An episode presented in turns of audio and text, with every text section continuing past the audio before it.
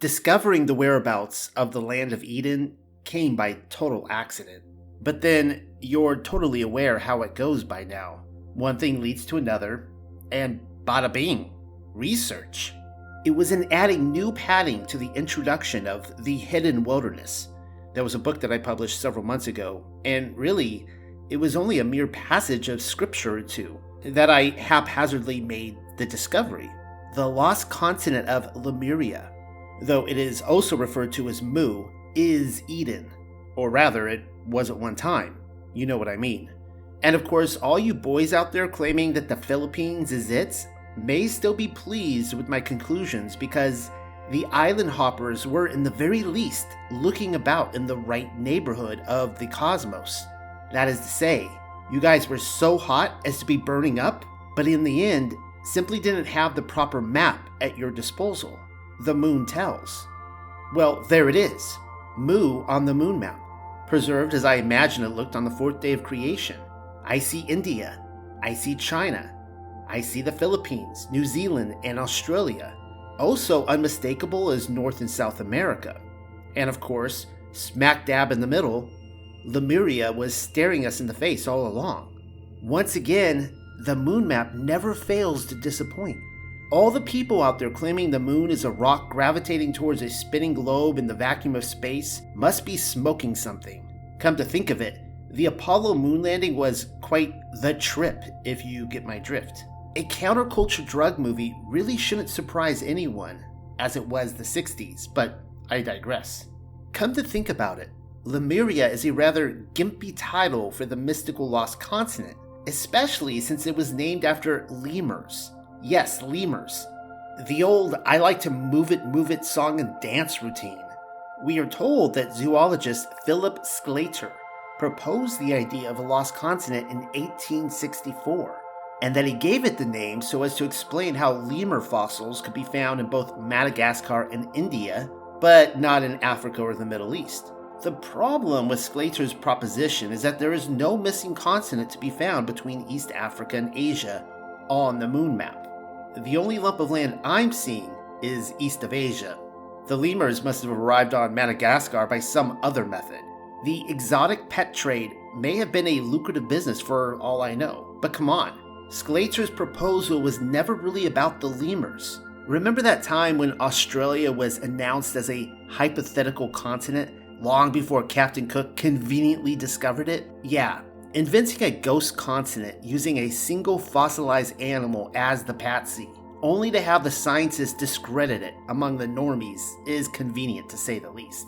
Several short years later, in eighteen seventy, the Happy Bunny Trail was further paved by Ernst Haeckel. Haeckel was a biologist, noted for popularizing Darwin's theory of evolution in Deutschland. Well, he was chosen to suggest that the so-called Lemuria proposal might in fact prove to be the ancestral home of humans. Say what? Do you see what is happening here? I do. Controlled opposition.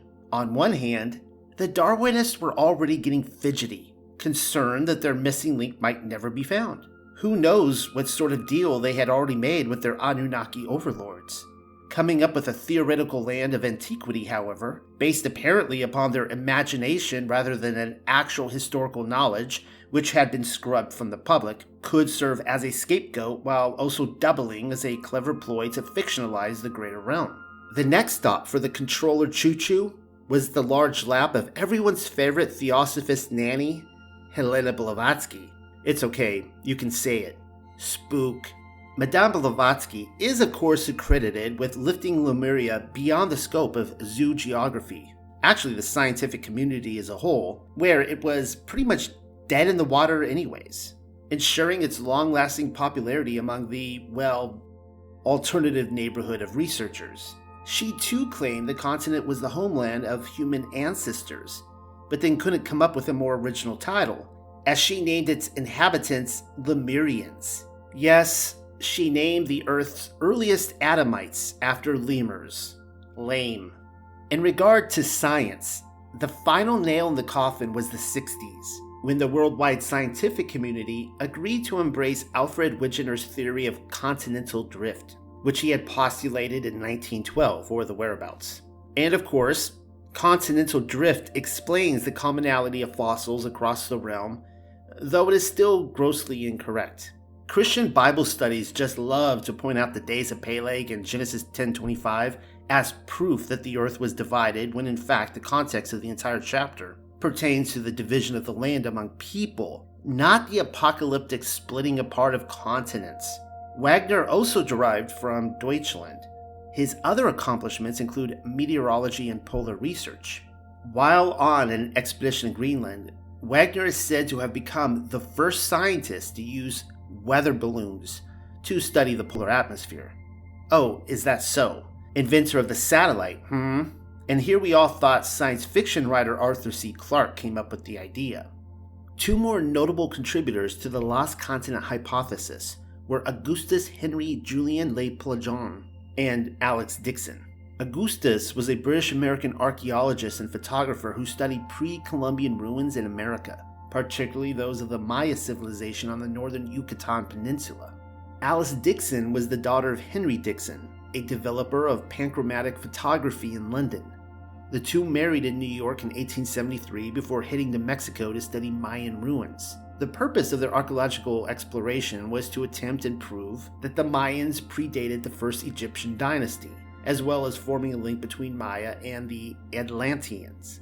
Somewhere down the turnpike, Le Plongeon claimed that he had translated the first copies of Popol Vuh, the secret book of the, if I can pronounce this right, the sacred book of the K'iche', from the ancient Mayan using Spanish, and that it spoke of their origins from the ancient land which had been submerged by a catastrophe. He also claimed the name of the continent was Mu, though even that title may be a mistake, thanks in part to the French Catholic priest Charles Etienne Brasseur de Bourbourg, who is claimed to have mistranslated the Toronto Codex in eighteen sixty-four. That is to say, the Mayans spoke of a descendancy from a submerged continent, but its name was not Lemuria, nor was it in all likelihood Mu.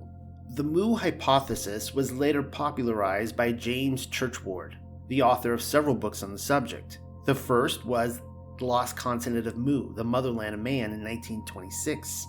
Two others in his series included The Children of Mu in nineteen thirty-one and The Sacred Symbols of Mu in nineteen thirty-three. Churchward's map of the Mu continent snubs New Zealand and the Philippines, though it includes the greater swath of Pacific Islands, Hawaii as well as Fiji, reaching as far south into the Pacific as Easter Island. What is particularly interesting about Churchward's part in this is that he claimed Mu was the site of the Garden of Eden. Not only that, the pre-Diluvian inhabitants, which reached something like sixty-four million in number, were known as the Naacals, flourishing some fifty thousand years before our own. Accordingly, the civilizations of India, Babylon, Persia, Egypt, and the Mayas were all the decayed remnants of Mu's colonies.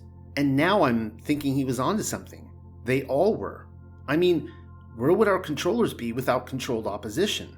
His map is off from what the moon has documented for us, but only slightly.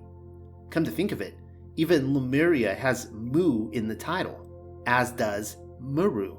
The lemurs of Madagascar were simply a part of the coded message which occultists were passing around in scientific circles, for those in the know, in the very least, gaslighting the normies in the process.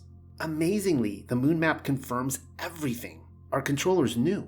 No wonder they made such a concentrated effort to land upon it, LOL. They may have even been using men like Le Plongeon to gather evidence on their behalf before discrediting their work, diagnosing them as a couple of quacks. Understand what I'm suggesting. Le Plongeon may have been an expert on Masonic imagery, insisting that it originated with the ancients of Mu, but then at the flip of that coin, he and Dixon, as well as a handful of others, may very well have been legitimate researchers, curious and well-meaning though used as pawns by their employers. Who really knows at this point? Well, getting back to what I had started out saying regarding the additions made to the introduction of The Hidden Wilderness, I think what ought to be done is a repeats of some of that information here, because I was talking about how many of us have been studying Hebrew cosmology for a great many years now. Good times. I then stated that those of you who have chosen not to be a part of the conversation have a lot of catching up to do. The quick tutorial, if you still need one, is that we inhabit a flat, motionless realm under a solid firmament. Heaven is physically above us, whereas Sheol is below. And there is water, so much water. The Hebrew writers of the Bible certainly believe that to be the case, as did the surrounding nations, and more importantly, Yahuwah testified to it. That being said, I don't know how many times I read the opening chapter to first Adam and Chawaha, that would be Eve, without seeing it. Blink and you'll miss the reference to the hidden wilderness. On the third day, Elohim planted the garden in the east of the earth, on the border of the world eastward, beyond which, towards the sun rising, one finds nothing but water that encompasses the whole world and reaches to the borders of heaven. The garden was planted in the east of the earth. The scholars are looking to Mesopotamia, but then they aren't looking eastward enough. I'm thinking their bad roadside directions are all by design, which, as you are aware, is intended to shrink the size of our realm into something manageable. The land of Eden is not intended to be found. Others have suggested the whereabouts of India, but still I'm thinking a place like that is far too westward to be the place we're looking for. It says Eden was planted on the border of the world. Any further east, and one might find water. Water and then more water, after which we come upon the very borders of heaven. Say what? In a past decade, I would have told you that was a reference to the firmament. Well, it is, but it isn't. Our realm is far larger than what even Antarctica will allow for. It's describing the blessed realm, and I have other ancient witnesses to prove it. When the earth was young and the race of man still as children, there was fertile green pastures in the lands where all is now sand and barren wasteland. In the midst of it was a garden land, which lay against the edge of the earth, eastward towards the sun rising, and it was called Merua, meaning the place of the garden on the plain. It lay at the foot of a mountain, which was cleft at its rising, and out of it flowed the river Tardana, which watered the plain. From the mountain, on the other side, ran the river Kal, which watered the plain to the land of Keldon. The river Nera flowed westward and then turned back to flow around the Gardenland. Book of Creation five five. Book of Creation is an ancient Egyptian text, perhaps as old as the Hebrew Exodus, and included as the first of many books in the Colbrin. It's not exactly rocket science to conclude that Gardenland is the same as Eden, with a description that reads almost exactly as what we've already discovered in Adam and Chaua. Eden, or rather Gardenland, lay against the edge of the earth, eastward towards the sun rising. But then the writer also claims the land is now a barren wasteland. Hmm. Mesopotamia then, is it? Perhaps. I wasn't there and am certainly not opposed to the idea. It's just that we are tossed a savory breadcrumb. Gardenland went by yet another title, Merua. It's the lemur all over again. The writer is directing our attention to the famed Meru. I'm showing you a number of locations, two of which are named after the mystical mountain, neither of which likely holds the correct coordinates. Angkor Wat in Cambodia, with its five pineal gland towers, is supposedly fashioned after Meru. And of course, Asia is replete with pagoda-like Meru towers. Well, the first proposed location can be found in India. The second, Tanzania. I am only showing you the second because there is always that one person in the room who demands Africa was the cradle of the world and that Meru was it. Then again, the original name for Africa was Al-Kibulan, meaning either mother of mankind or Garden of Eden. So there you go. Also worth noting is that the two mountains work as magnetic poles to Philip Sclater's lemur theory. So there's that. Mother of mankind it may prove to be. My main concern with Africa, or rather Al-Kibulan, being the location of the garden, is that it is by no indication the land furthest to the east. No, I'm thinking Meru was located upon the lost continent of Mu, aka Lemuria, though its true name is finally revealed. It was the land of Eden. It fits with the description given to us in First Adam and Chaua, as well as Book of Creation, but then in Yov-Helim, or Jubilees, we are given some provocative information. And Yahuwah Elohim planted a garden eastward in Eden, and there he put the man whom he had formed. Bereshith or Genesis two eight. That's not Jubilees and not what I wanted you to see, obviously. I was simply laying out a case. Should it not have occurred to someone that Eden was a land which the garden was planted in? Well, here it is. And we conducted him into the Garden of Eden in majesty and honor. And behold, there he writes down the condemnation and judgment of the world, and all the wickedness of the children of men. And on account of it, Elohim brought the waters of the flood upon all the land of Eden. For there he was set as a sign, and that he should testify against all the children of men, that he should recount all the deeds of the generations until the day of condemnation. Jubilees four twenty-three through twenty-four. The intended target of the deluge was the land of Eden. It's the story of Lemuria and Mu, both obvious counterparts. The cradle of Adamic humanity became so degenerate a society that it was eventually wiped out. That tells us everything we need to know. Though up until now, I've never stopped to ponder the potential implications. The opening chapters of Bereshith takes place on a sunken continent.